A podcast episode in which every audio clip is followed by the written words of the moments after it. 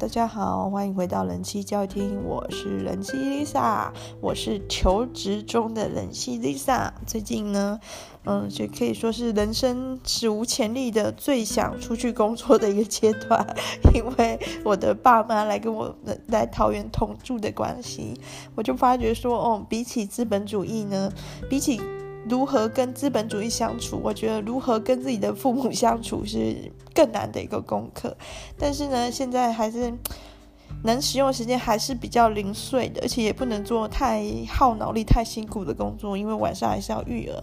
所以，怎么找到一个有点轻松、可以打发时间又不是长工时的工作呢？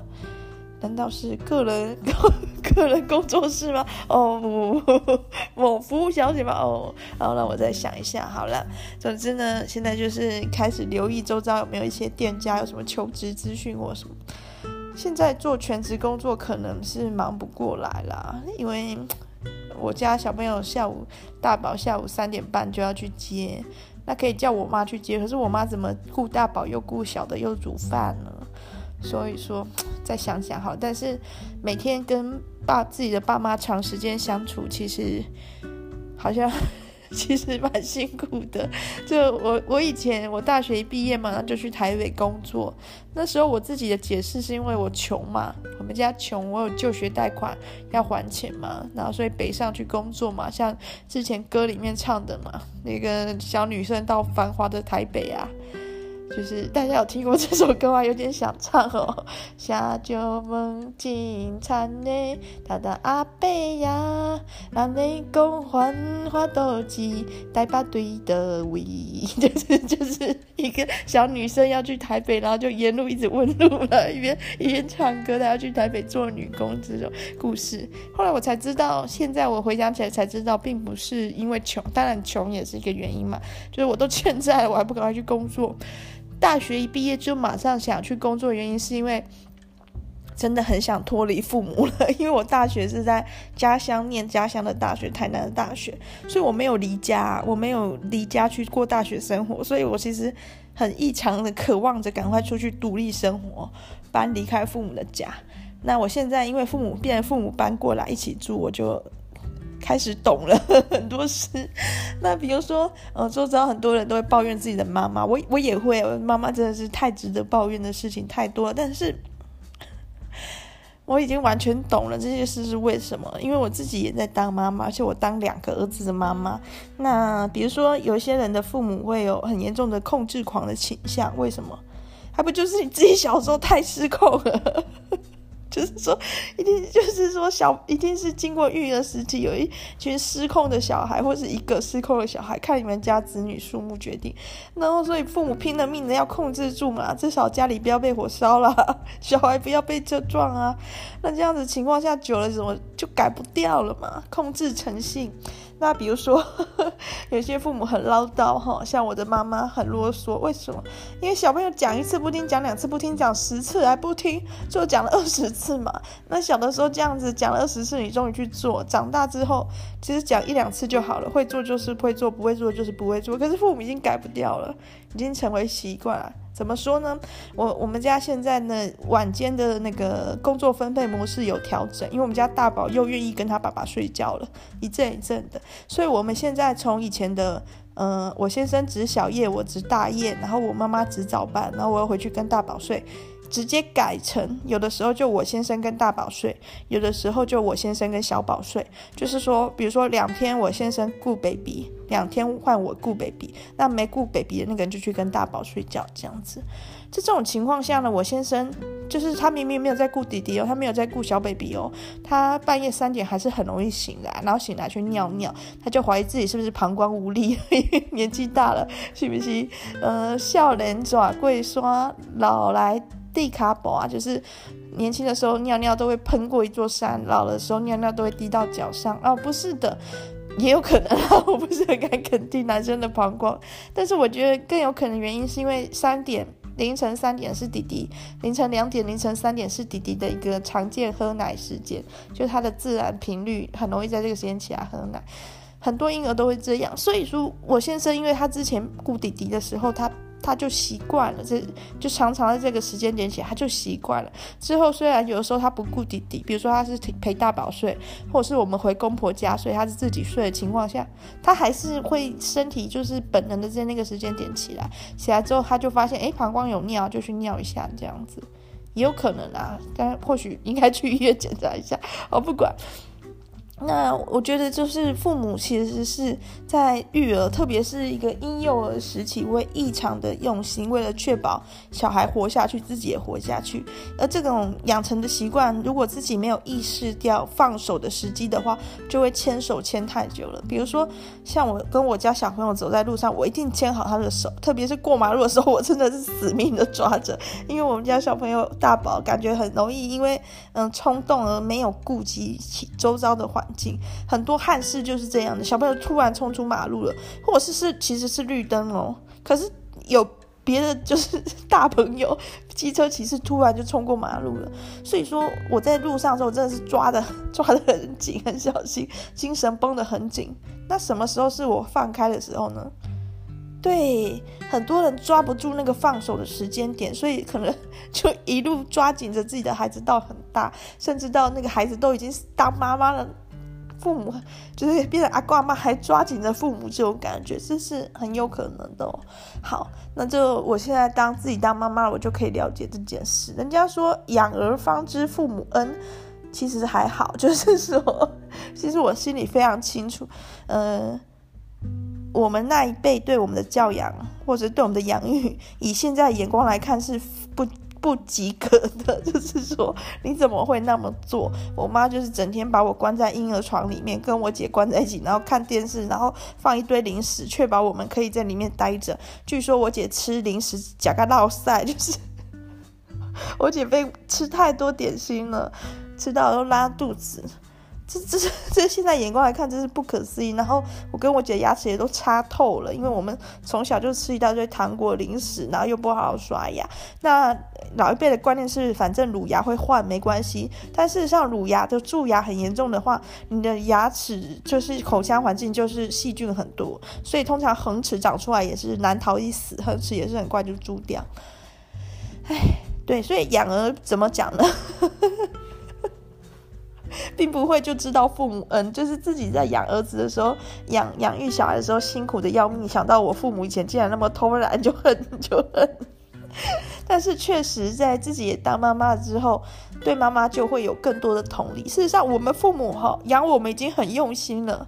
我们父母的父母养他们才是不知道怎么养的嘞，就是说丢在那边呢。因为我妈妈最近在顾我的小孩，她就唤起很多的童年经验，她就讲出了我觉得好可怕的一个故事。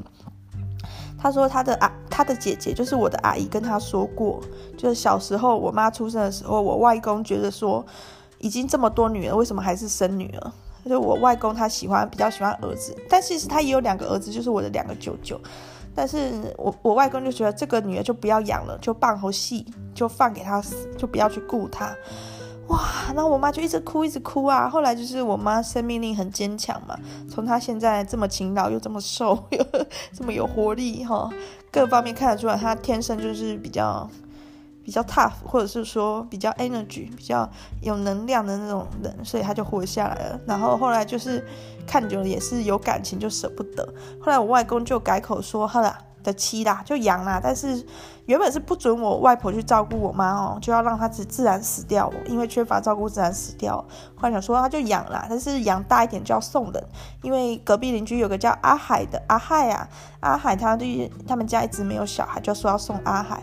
后来可能因为我妈很可爱，最后也是舍不得送。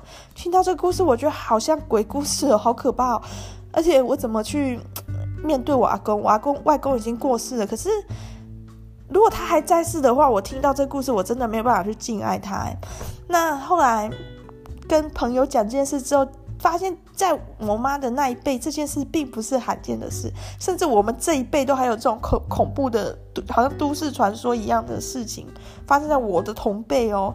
说想要把多，就是因为连续生了几个女儿，想要把女儿送掉。哇，我真的觉得不可思议。希望那都是开玩笑而已。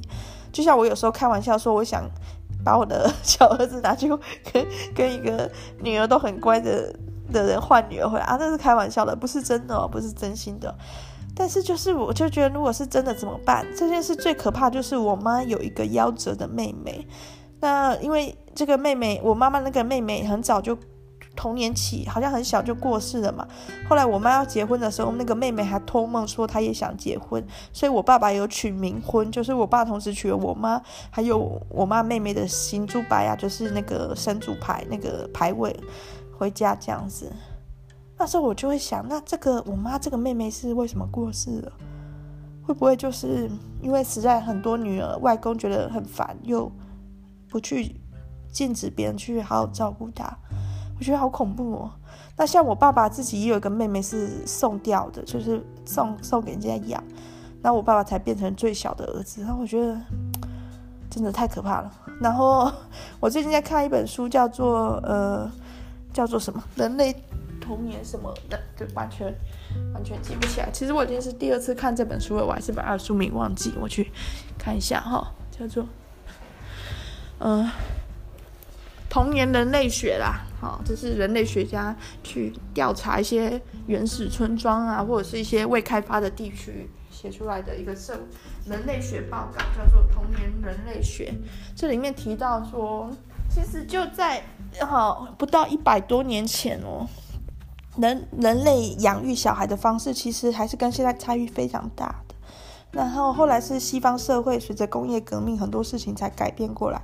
到现在这种把小孩当成小天使、小宝贝，其实是以整个人类的占比来说，还是很罕见的事哦，就是 weird，就很奇怪的。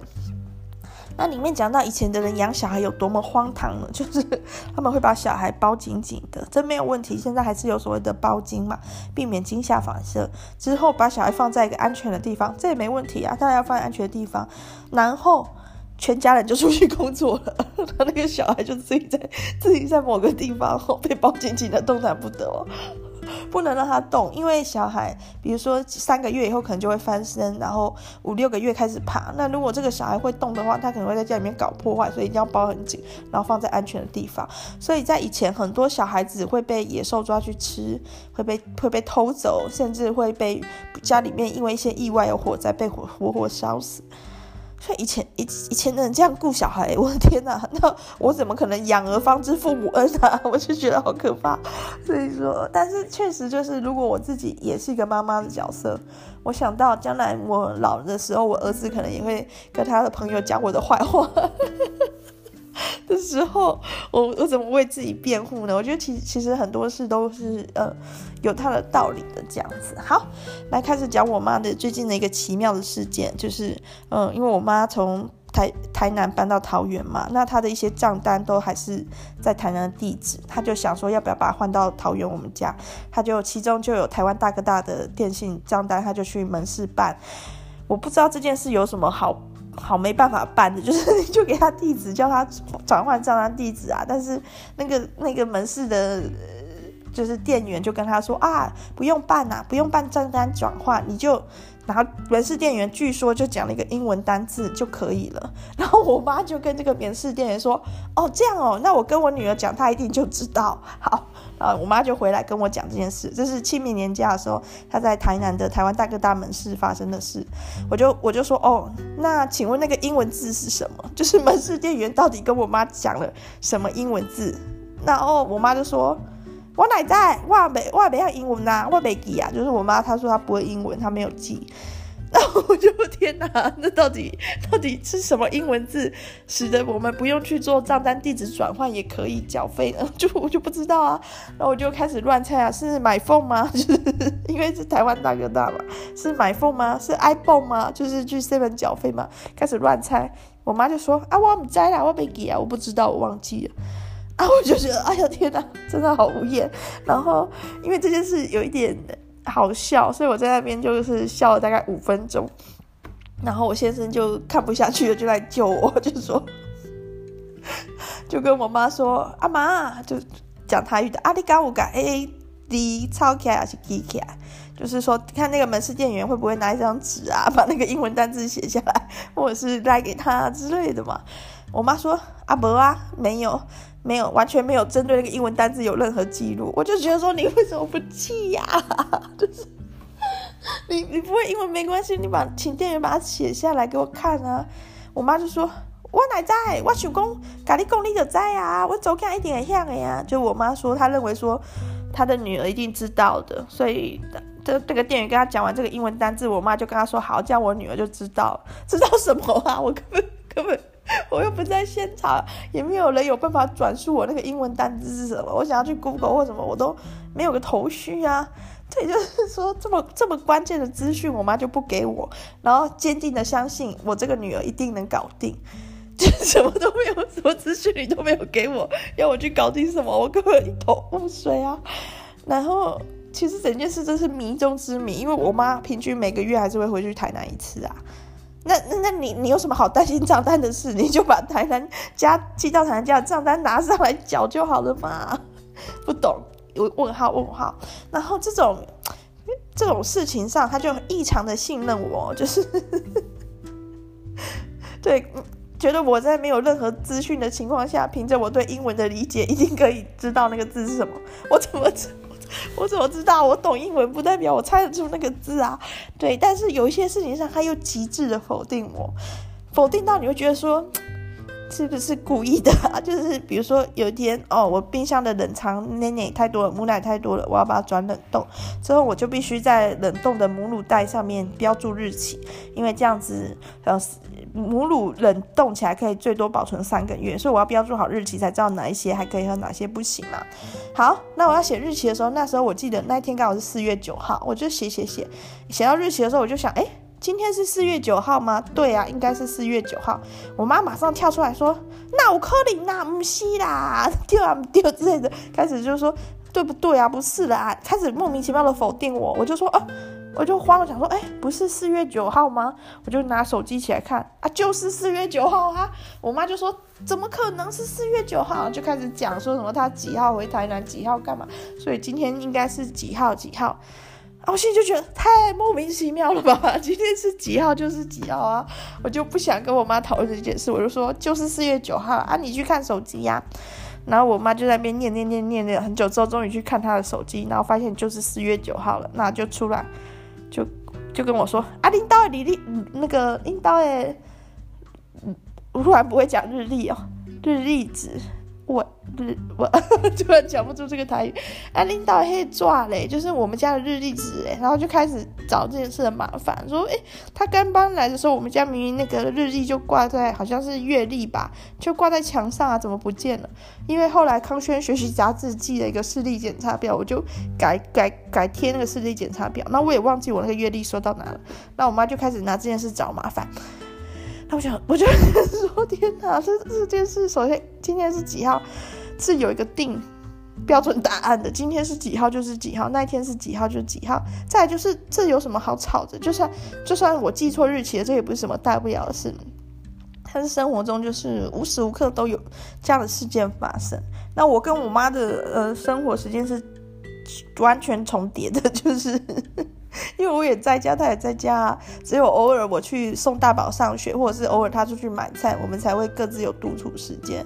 我妈好像并不介意没有独处时间这件事，她就算有一些时刻，比如说呃弟弟很乖的时刻，她还是会想来找我讲话，与人互动。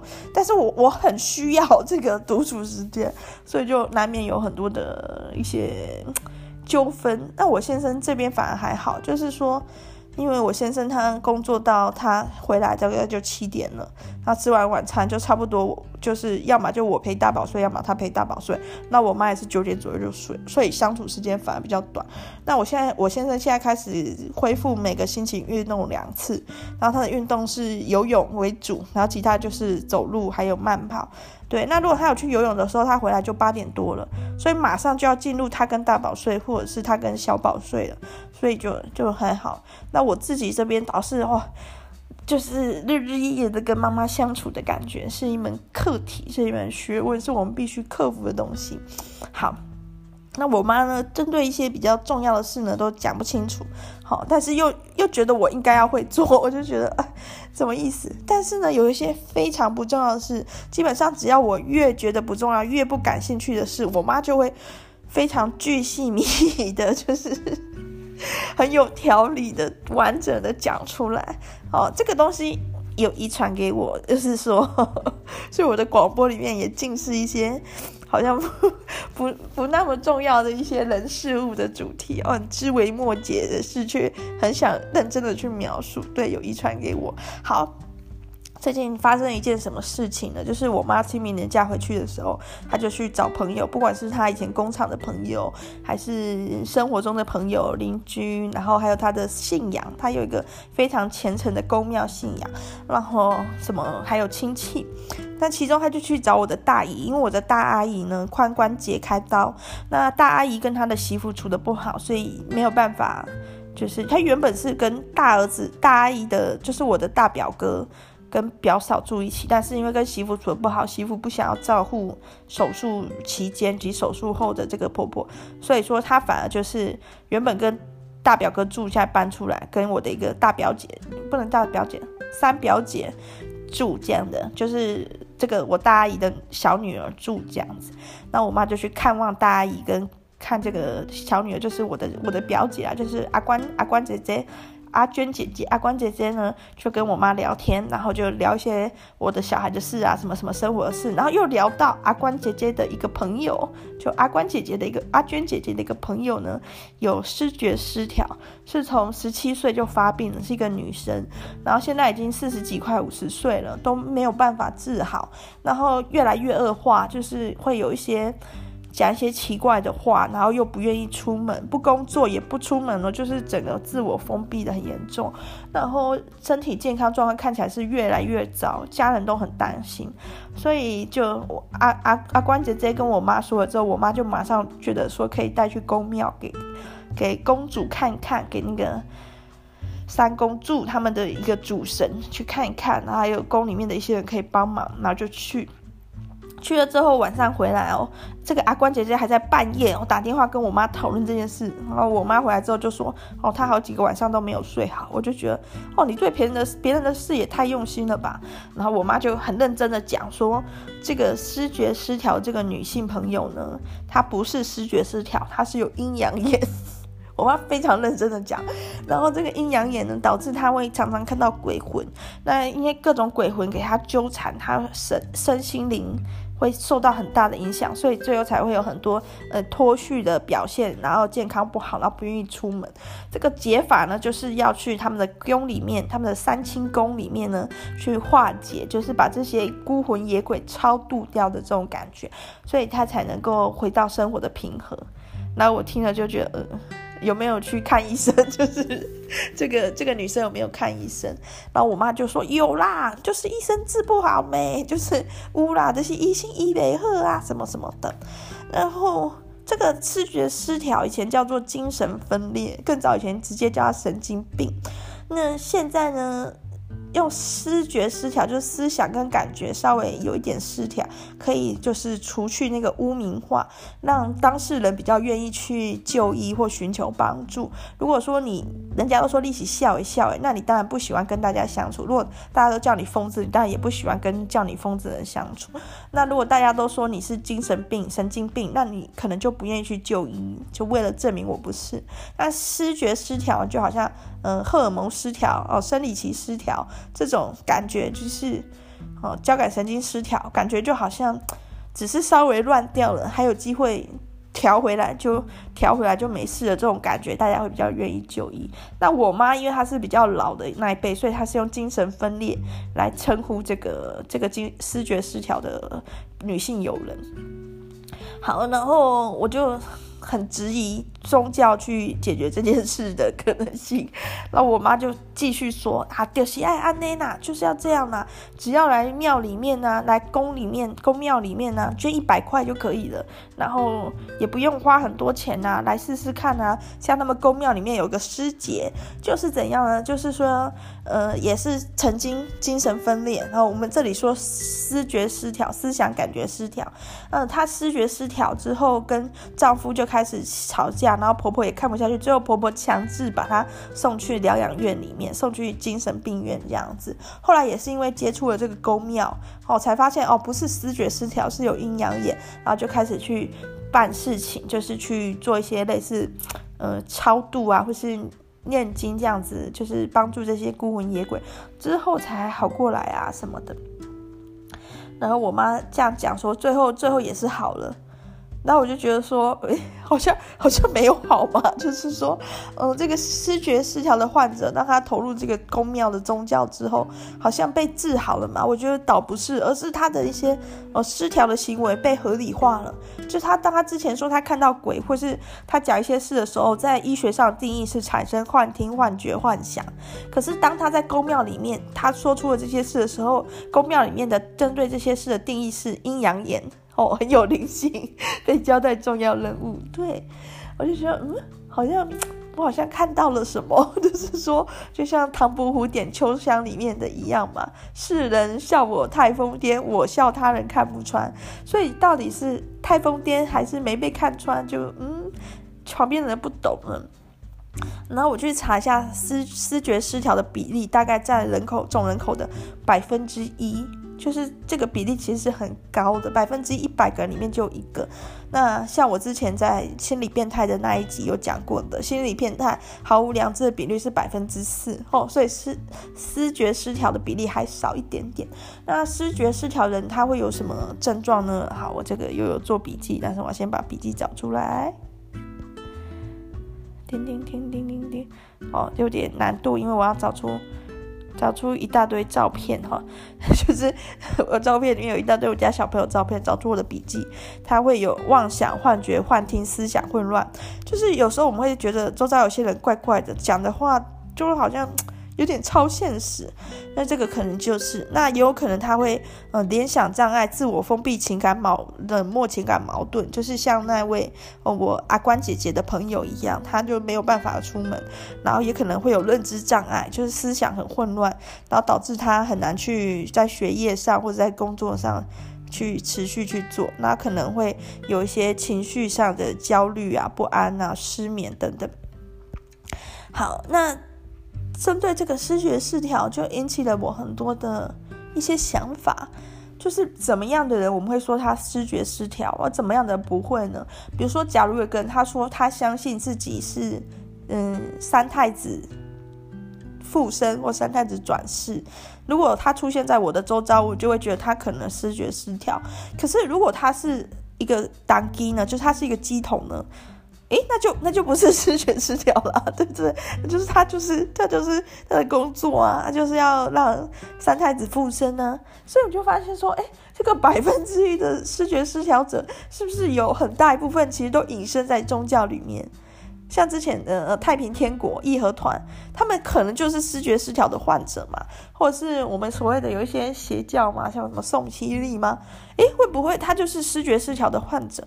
那当然聚集了一群思觉一群呃思觉失调的患者之后，是不是诶就形成了一个宗教信仰了？就是说。一些世人看来很不合理、难以解释的事，在某一个团体里面却是理所当然的。嗯，那换个换个方法，换个角度想好了。假如今天一个人他有妄想，他有幻觉、幻听，思想很混乱，导致他成为一个慈善家呢？就是说，嗯，他做的工作或许收入不高，但是每一分钱他都小心的把它存起来，然后捐出去，因为在他的幻想世界里面，可能只有这样做，他才能获得平安。那我们还会说他是一个视觉失调的患者吗？或者他就是一个善人？那如果说今天这个人他也有视觉失调，但是在他的幻想世界里面是他必须杀人，因为其他人可能要害他，所以他必须杀人他才能活下来的话，那我们就很肯定说，嗯，这个是视觉失调，这个需要就医。所以说。到底是不是思觉失调？到底需不需要就医？到底有没有问题？好像是由旁边这些群体、这个社会上的人的利益考量去决定的。他会不会危害到我们？对，如果他会，他看起来好像，比如说卫生条件不佳，或者是行为有点。有点让其他人不自在的话，我们就会想他是不是思觉失调，他是不是要就医？那如果他很可爱，就是说他是他是视觉失调，但是他他也不会伤害到别人呐、然后他也甚至是帮助别人的状态下的话，我们还会那么积极的要求他去就医吗？再来就是视觉失调的这些呃幻想或者是妄想幻听，我们怎么确定他是呃真的假的？比如说像最近那个马祖马祖在。闹台嘛，妈祖出巡，这个过程中也有很多所谓的神机呀、啊。这个神机它是神机还是所谓的幻想幻听呢？对不对？那当我们看到那么多人拼命想要弄丢卡，就是在我们的民间信仰里面钻过那个妈祖妈祖出巡的这个妈祖绕境的妈祖的轿子底下的话，就可以获得平安，获得健康。那所以很多带有疾病的人，或者是小孩子有疾病，都拼命的想要去钻那个轿子底下。那因为这个妈祖的路径是不不确定的、不肯定、有点随机的状态。所以说，怎么去弄到那个点卡就很很关键，大家都很努力这样。那这些人是思觉失调吗？我们好像不会这么讲。这些有有虔诚信仰的人，比如说像我公公，他是基隆人，除了基隆妈祖以外，全台妈祖他都很熟，因为他曾经多次环岛健走过。然后对于每个地区的妈祖呢，他都。都富有一个人格哦，就是台湾的神明哦，有些是有人格的，比如说土地公。最近有一个新闻，就是某一个地区的土地公，他不想要再跟他的土地婆生活在一起了，他看上了另外一间土地公庙的土地婆，然后信徒们还想办法牵成了这对姻缘。天哪，换妻，土地公的换妻俱乐部，对，就成功了哈、哦。这个，嗯。我不太清 清楚神明对这件事的看法，呃，但也好像也可以啦，因为最近我才刚从康轩学习杂志，我没有收钱哦，我没有收康轩学习杂志的钱，只是因为我家小朋友最近都在听啊。那康轩学习杂志它的好处是什么？好像很可疑。就是说，他没有影像档，因为现在的主流的教养观里面是不给小孩看电视的。那巧虎的话，他提供的 DVD 是影像档，所以你要么就不给小孩看，你给小孩看的话就会看到电视，有书籍啦，但是也有附这种卡通的 DVD。可是康轩学习杂志它提供的是影音这个语音档，就只有音档而已，它没有一个画面的，就是说你手机扫 QR code 就可以开始放他的整本书的所有故事，而且。他放出来的故事跟书里面的资讯是有一些不一样的，就是说，如果说他那个。声音只是把故事念一遍的话，那就太无聊。所以他还有一些有点像是情景剧，就是会有一个人演什么，就是很多声音啊。比如说像介绍袋鼠波波，介绍袋鼠的那个故事里面就会有有袋鼠妈妈的声音，然后会有一个人演袋鼠妈妈，有个人演袋鼠妈妈她妹，有人演小袋鼠，有人演爸爸，这样很可爱，就有不同的声音角色这样去演出一出剧。然后内容跟书籍内容是有相关，但不完全相同。所以睡觉前，我现在睡。前都不用讲故事，我就是放康轩学习杂志的故事给他听。然后我们家小朋友很爱。对，诶，我为什么要讲康轩学习杂志？对，我没有收钱哦，我再强调一下。嗯，我要讲康轩学习杂志是为什么呢？天哪，我想不起来为什么要讲这个。我刚刚在讲什么？好像在讲妈祖。哦，对，我想到了，因为康轩学习杂志呢，我得到一个很多，我得到好多动物的一些相关的知识。吼。其中有个就是鸳鸯哈，鸳鸯在华人社会是变成变成那种只羡鸳鸯不羡不羡仙的一夫一妻的代表，对不对？就是很和蔼。错了，鸳鸯一夫一妻是没错，但只维持一年，下一年就换了。就是说，公鸳鸯把自己弄得很漂亮之后，去求偶，母鸳鸯可以从众多好看的公鸳鸯里面选一个喜欢的来交配。啊，真好啊！就是说，是一个女性高高在上的，就是她，她女生就在那边等，里面这些男的就尽量表演吧，有什么才艺就秀出来吧。好，那我选一个喜欢的，这个交配，然后一年就恩爱的期间，只到与母鸳鸯生出蛋为止，生完蛋，公鸳鸯就撒由那拉了，任务完成了就走了。然后下一年又会有一群不一样的公鸳鸯，但你母鸳鸯可能也可以选同一个，就是说，如果你你就是喜欢这个这些靠比呀，就是我就喜欢这一型的，你可以每一年每一年都选那个男的哦，只要他还没被其他人选走。但是说，如果你要换的话，你也可以每一年都换一个不同的老公。哇哦，这所以这是怎么讲呢？一夫一妻制，但是有点像约聘的。一年一聘的一夫一妻制，很有意思的鸳鸯是这样，所以说鸳鸯都这样了哦。土地公、土地婆，因为只羡鸳鸯不羡仙嘛，对不对？所以神仙一定是呃比鸳鸯更更频繁于热衷于换妻这件事。所以神明他竟然是有他的呃人格的，那妈祖也有哦，各地区的妈祖都有不同的故事，那有的妈祖也有恋爱，比如说拒绝某个神明的追求都有。那在我公公的认知里面，每个地区的妈祖都有他的专长，就是说有些有些妈祖负责气候的管理。对啊，有些妈祖负责海渔船的平安，白沙屯的妈祖负责顾小孩，就是说，因为我我我家有我我有两个两个儿子嘛，这是我公婆目前的唯二的孙子哦，希望后面有很多很多，然后我的这些物资我也都会分给后面的孙子用的，后面的我公婆的其他孙子用的，不用客气。好，为什么我要生第二个小孩？我有点就是。利用第二个小孩，把大家的注意力从我们家大宝身上转移开来，以免他因为万千宠爱于一身，哈，聚聚焦了太多不必要的关爱，以至于人格发展上可能不知道会不会太有压力，就是心里会不会太有压力，有一些不良的影响。可是当我生了嗯、第二个小孩之后，我觉得还是不够，就是说。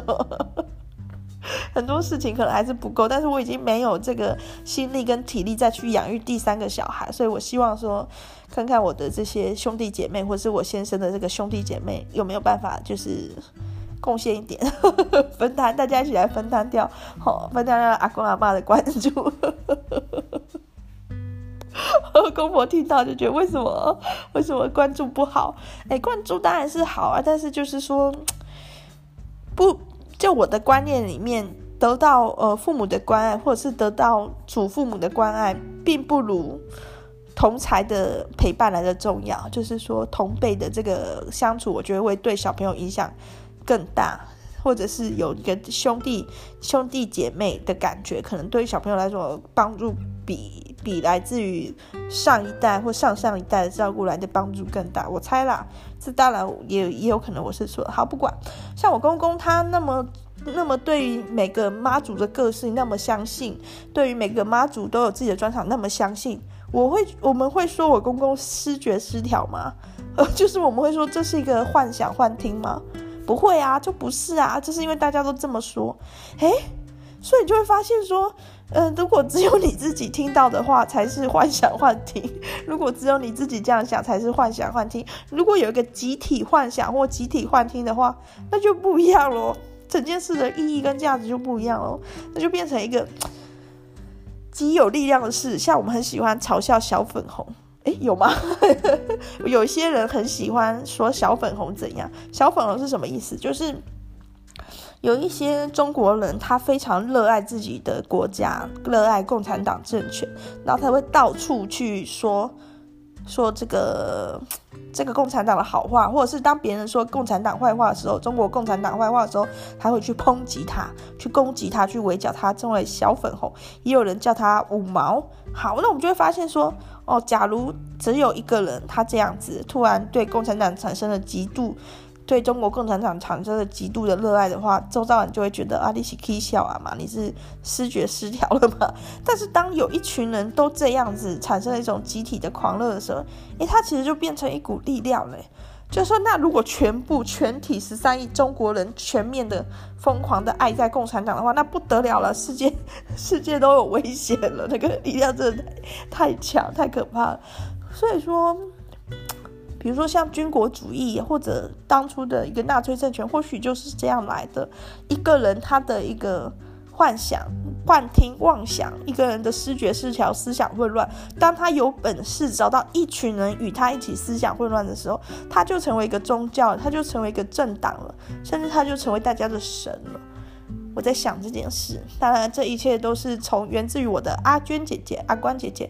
诶，阿关姐姐快五十岁了耶！我我妈妈跟她的大姐年纪差很多，以至于我跟我的表表哥表姐们年纪也都也都差很多。嗯，好，诶，为什么讲这个？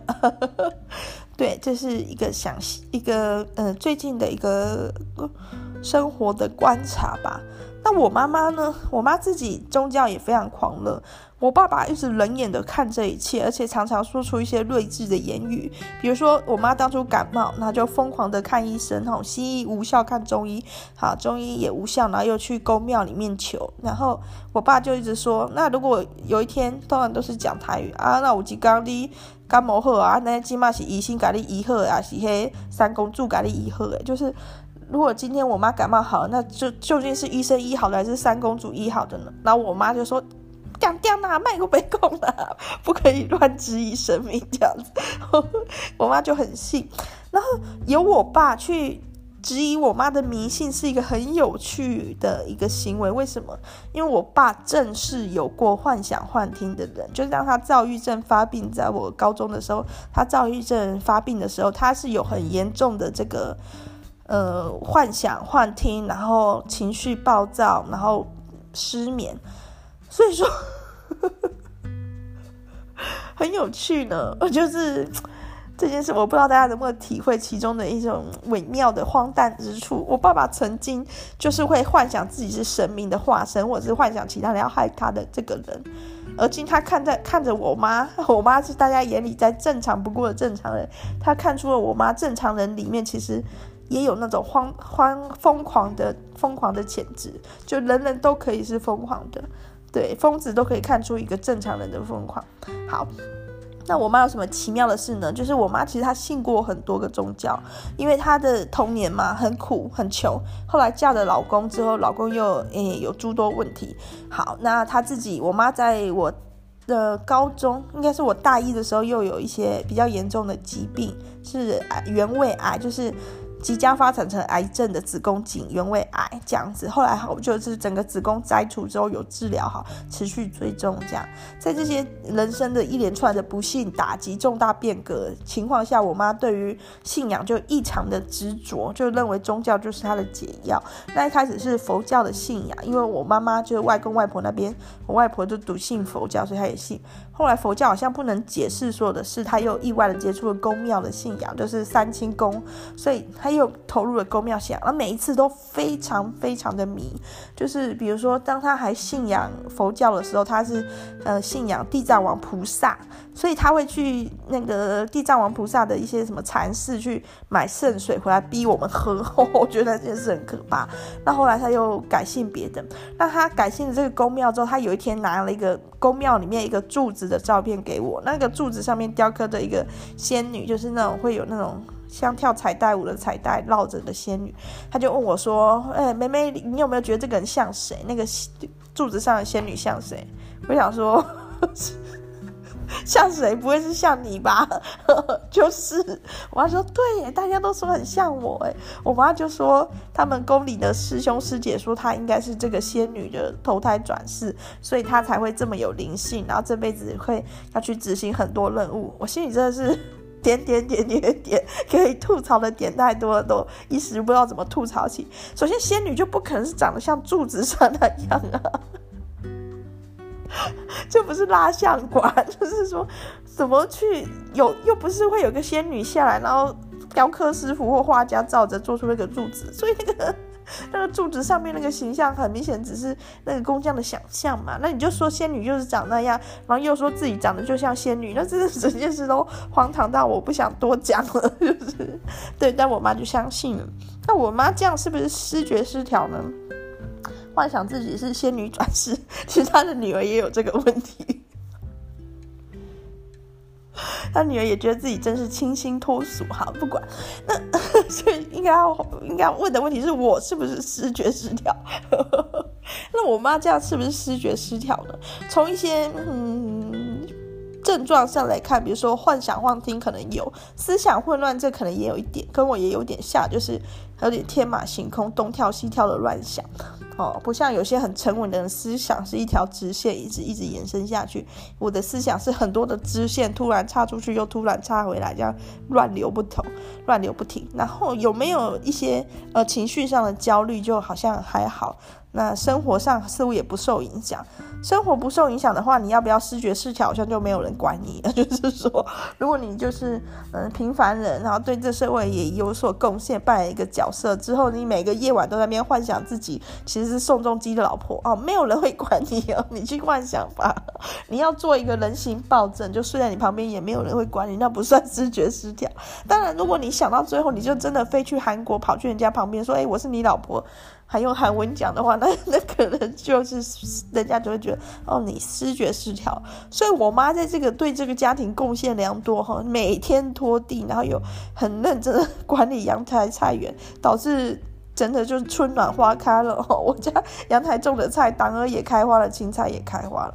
是说不能让它开花了，赶快吃一吃啦。哦，我跟跟这个我妈美惠女士，我等下再跟她说一下。好，这里。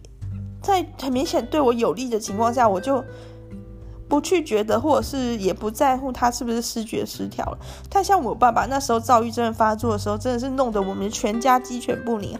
半夜不睡觉在那边吵，然后骑着脚踏车说他要出去卖东西，然后脚踏车也不好骑，还会出车祸，然后要去救他。然后有时候又是去警察局保他出来，因为他跟别人起起口角，因为他有点那时候状态有点怎么讲，就是。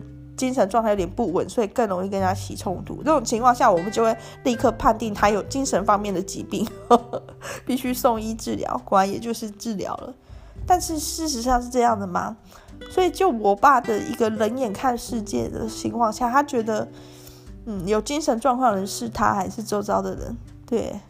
那就我妈的这个 科信仰信仰的眼看世界，完全无视于科学原理的存在的这个女士，她看世界又是怎么样呢？我妈有多无视科学呢？在。在巧虎，就是因为我家小朋友喜欢看巧虎嘛。可是巧虎的适合我家小朋友年纪的版本，真的是幼稚到令人发指。就是整天在那边刷牙、洗脸、睡觉，然后有礼貌什么鬼的，一点都没有知识含量。所以我有上网买一些，嗯，比较适合小学生版本的巧虎给他看。那里面就会讲一些，比如说地球的知识，或者是科学知识、太空的知识。然后有一集中秋节那一集就有介绍月亮，哈。那如果是三岁版、四岁版的巧虎，中秋节就是在那边吃月饼，真的是无聊爆。好，但是比较呃学龄版的巧虎就旧的那种，以前好像有出到小学生都可以看的巧虎，就有在讲一些月亮的知识，比如说呃地球到月亮如果开车要开几个月 什么的，很多有趣的，或者是大家都知道月亮重力只有地球的六分之一，其中就有讲到为什么月亮有时候是圆的，有时候是像弯弯的，这是因为。呃，地球、月亮跟太阳的相对位置的关系，使得我们只能看到就是有有照到照到太阳光的那一面的月亮。对，那所以是一个相对关系导致的。然后我在试图跟我们家小朋友解释这东西的时候，解释的非常吃力，然后就觉得这样讲有没有讲清楚啊？然后我妈就说：“你是安妮吧？不是这样吧？” 然后我就想知道说，那我妈打算怎么解释这件事？我妈就说。为什么会有这个月亮的？有时候是月圆，或有时候，对吧？对，对不起，这件事我想起来是觉得太好笑了。我冷静一下再讲。我妈觉得说，为什么会有月圆，跟为什么有时候月亮是弯弯的的原因，是因为呃初一十五的关系。初一的时候就会没有月亮，然后十五的时候就会月圆，就每个月都是这样啊。就是初一的时候，初一的时候就会月亮是这样黑黑的嘛，或者只有一条细细的线。到了十五的时候，长楼的时候就会月圆。我妈就说应该是按那把，就是月亮的圆缺应该是因为初一十五的关系。这些是我真的是。不好意思，我对于我妈的一些那个特别的言行，我都会觉得很搞笑。哦，真的是 那时候这个也是笑笑的，笑到停不下来，要我先生出面救援。诶，那是反过来的，就是是因为没有月亮的时候，就是整个月亮看不见的时候，我们把它定义为初一。然后到了月圆的时候，我们就把它定义为十五。然后刚好二十八天一个周期，所以才会有一个农历的周期，是反过来的，不是不是不是因果关系，刚好是完全反过来。但是我妈很真心的相信初一十五，甚至于比这所谓的。太阳光照射跟地球跟月亮的相对关系造成月亮的盈缺，还要更相信，对，就是我妈对于一些嗯信仰的一些，比如说呃拜祖先啊，要怎么拜拜的这些东西更坚信，比起其他的科学证据都还要更坚信。也就是说，她不是信仰科学的人哦，她是信仰信仰的人，信仰才是她的科学，科学不是她的信仰。哇，这件事真的让我觉得好妙，妙不可言。就是，但是最妙的是说，我的爸爸，我的爸爸的学历比我妈妈更更就是更低哦。哦，我妈是有国中毕业，然后好像高职念没毕业。我爸是国小毕业哦，但是我爸是可以理解科学的。哦，是说我爸不会觉得月亮的圆缺是因为初一十五初一十五的关系。我爸知道是反过来的，是因为先有月亮的圆缺，才会有阴历，才会有这个。Lunar calendar 嘛，就是才会有因为月亮而定造出来的这个阴历。对，我就觉得这件事真的好奇妙，是什么使得我妈这样子坚定的以信仰为科学，而我爸又是，就是说他的脑袋是是蛮好的啊，就是他是可以理解科学、理解数学、可以理性思维的人，他又是怎么样走入疯狂？就是说，像我妈这样，基本上是一个带有疯狂基因的人吧。哦，很多东西都也遗传给我了。不可思议的人啊，她竟然觉得自己是仙女的转世，但是她却可以很务实、很入世的活着。就是虽然她内心深处呃深信自己是仙女转世，但她还是。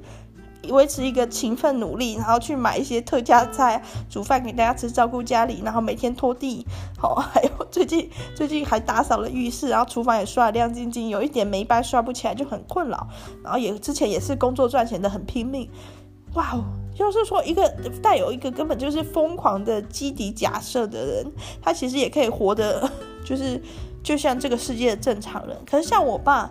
他是一个头脑很清醒的人，他其实是一个非常聪明的人，可他终究走入了他的疯狂的死巷子里面，困在里面，然后被我们 被我们 围堵，对，很很很妙。或许我爸如果他在那个疯狂的迷宫里面继续走，或许他会走出他自己的一个东西，不知道。但是因为他带给我们困扰太大，一个那时候一个应该养家的副家长却是。父亲父父亲家长却是因为躁郁症，不但没有养家，还给家人添很多的麻烦，造成大家鸡犬不宁。对，所以后来就是好说歹说，让他开始就医，然后服药控制病情。对，那我就觉得这世界的很多事都其实是很有意思的。好，这一集呢又要在这里呃跟大家做个结尾了。他怎么做结呢？嗯，那我就再送给大家一个小故事好了。就是呢，我妈常常会讲出一些反科学的话，那我我我听了，我不知道什么，就觉得很很好笑。那我先生就很尴尬了，因为他不能笑，他不能觉得就天哪，岳母怎么这么好笑，在那边笑个不停。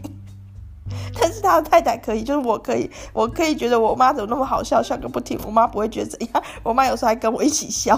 但是我先生他就要嗯想办法救救大家，想办法解决这个僵局，可是他也没有能力。首先是他不能戳破这件事，他不能明白的跟我妈说，丢啦，不对啦，不是。可是他又不可能认同我妈的想法。像比如是有一次我们看的彩虹，然后。我妈就觉得说，我们我们在车上看着彩虹，我妈就觉得说，我们应该可以开过那个彩虹，就是彩虹应该可以出现在我们车，就是我们车子应该可以像穿过一个桥这样子穿过那个彩虹，但是那是不可能的，也就是说。就我们的理解里面，我们对光学的理解来说，那里并不是有一个彩虹桥啊，那只是光线透过水珠的呃折射，所以我们看起来好像有一道彩虹在那里，那里没有实际一个彩虹桥，所以当然我们车子也不可能开过一个彩虹桥从它下面穿过去，不可能，彩虹就是会在我们前面。但是我妈完全没有办法理解这件事啊，那我可以，我妈就是说。啊啊！king 的底下，彩虹的大意就是 king，的底下你就亏鬼的真鬼啊！好，不管我怎么跟他解释，他是没有办法理解。上我也不可能解释得很好。好，这就是大家为什么科学都没有学好，因为这解释起来有点难，老师又不认真解释。然后我现在就突然就是好像 定住了一样，想要讲些什么，又没有办法讲出任何一个字。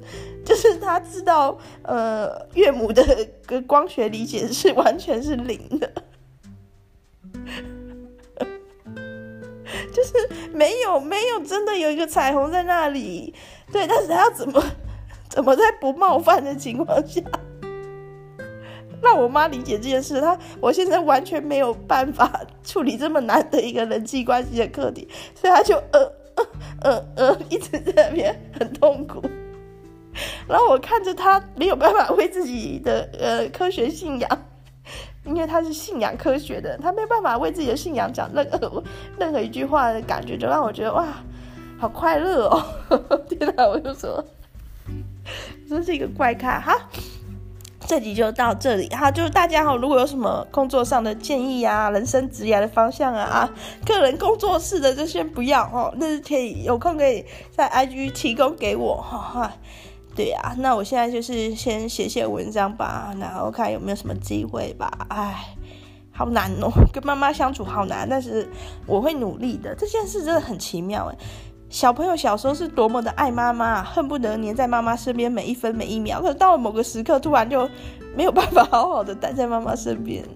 或许这就是成长跟人生吧。好，大家拜拜。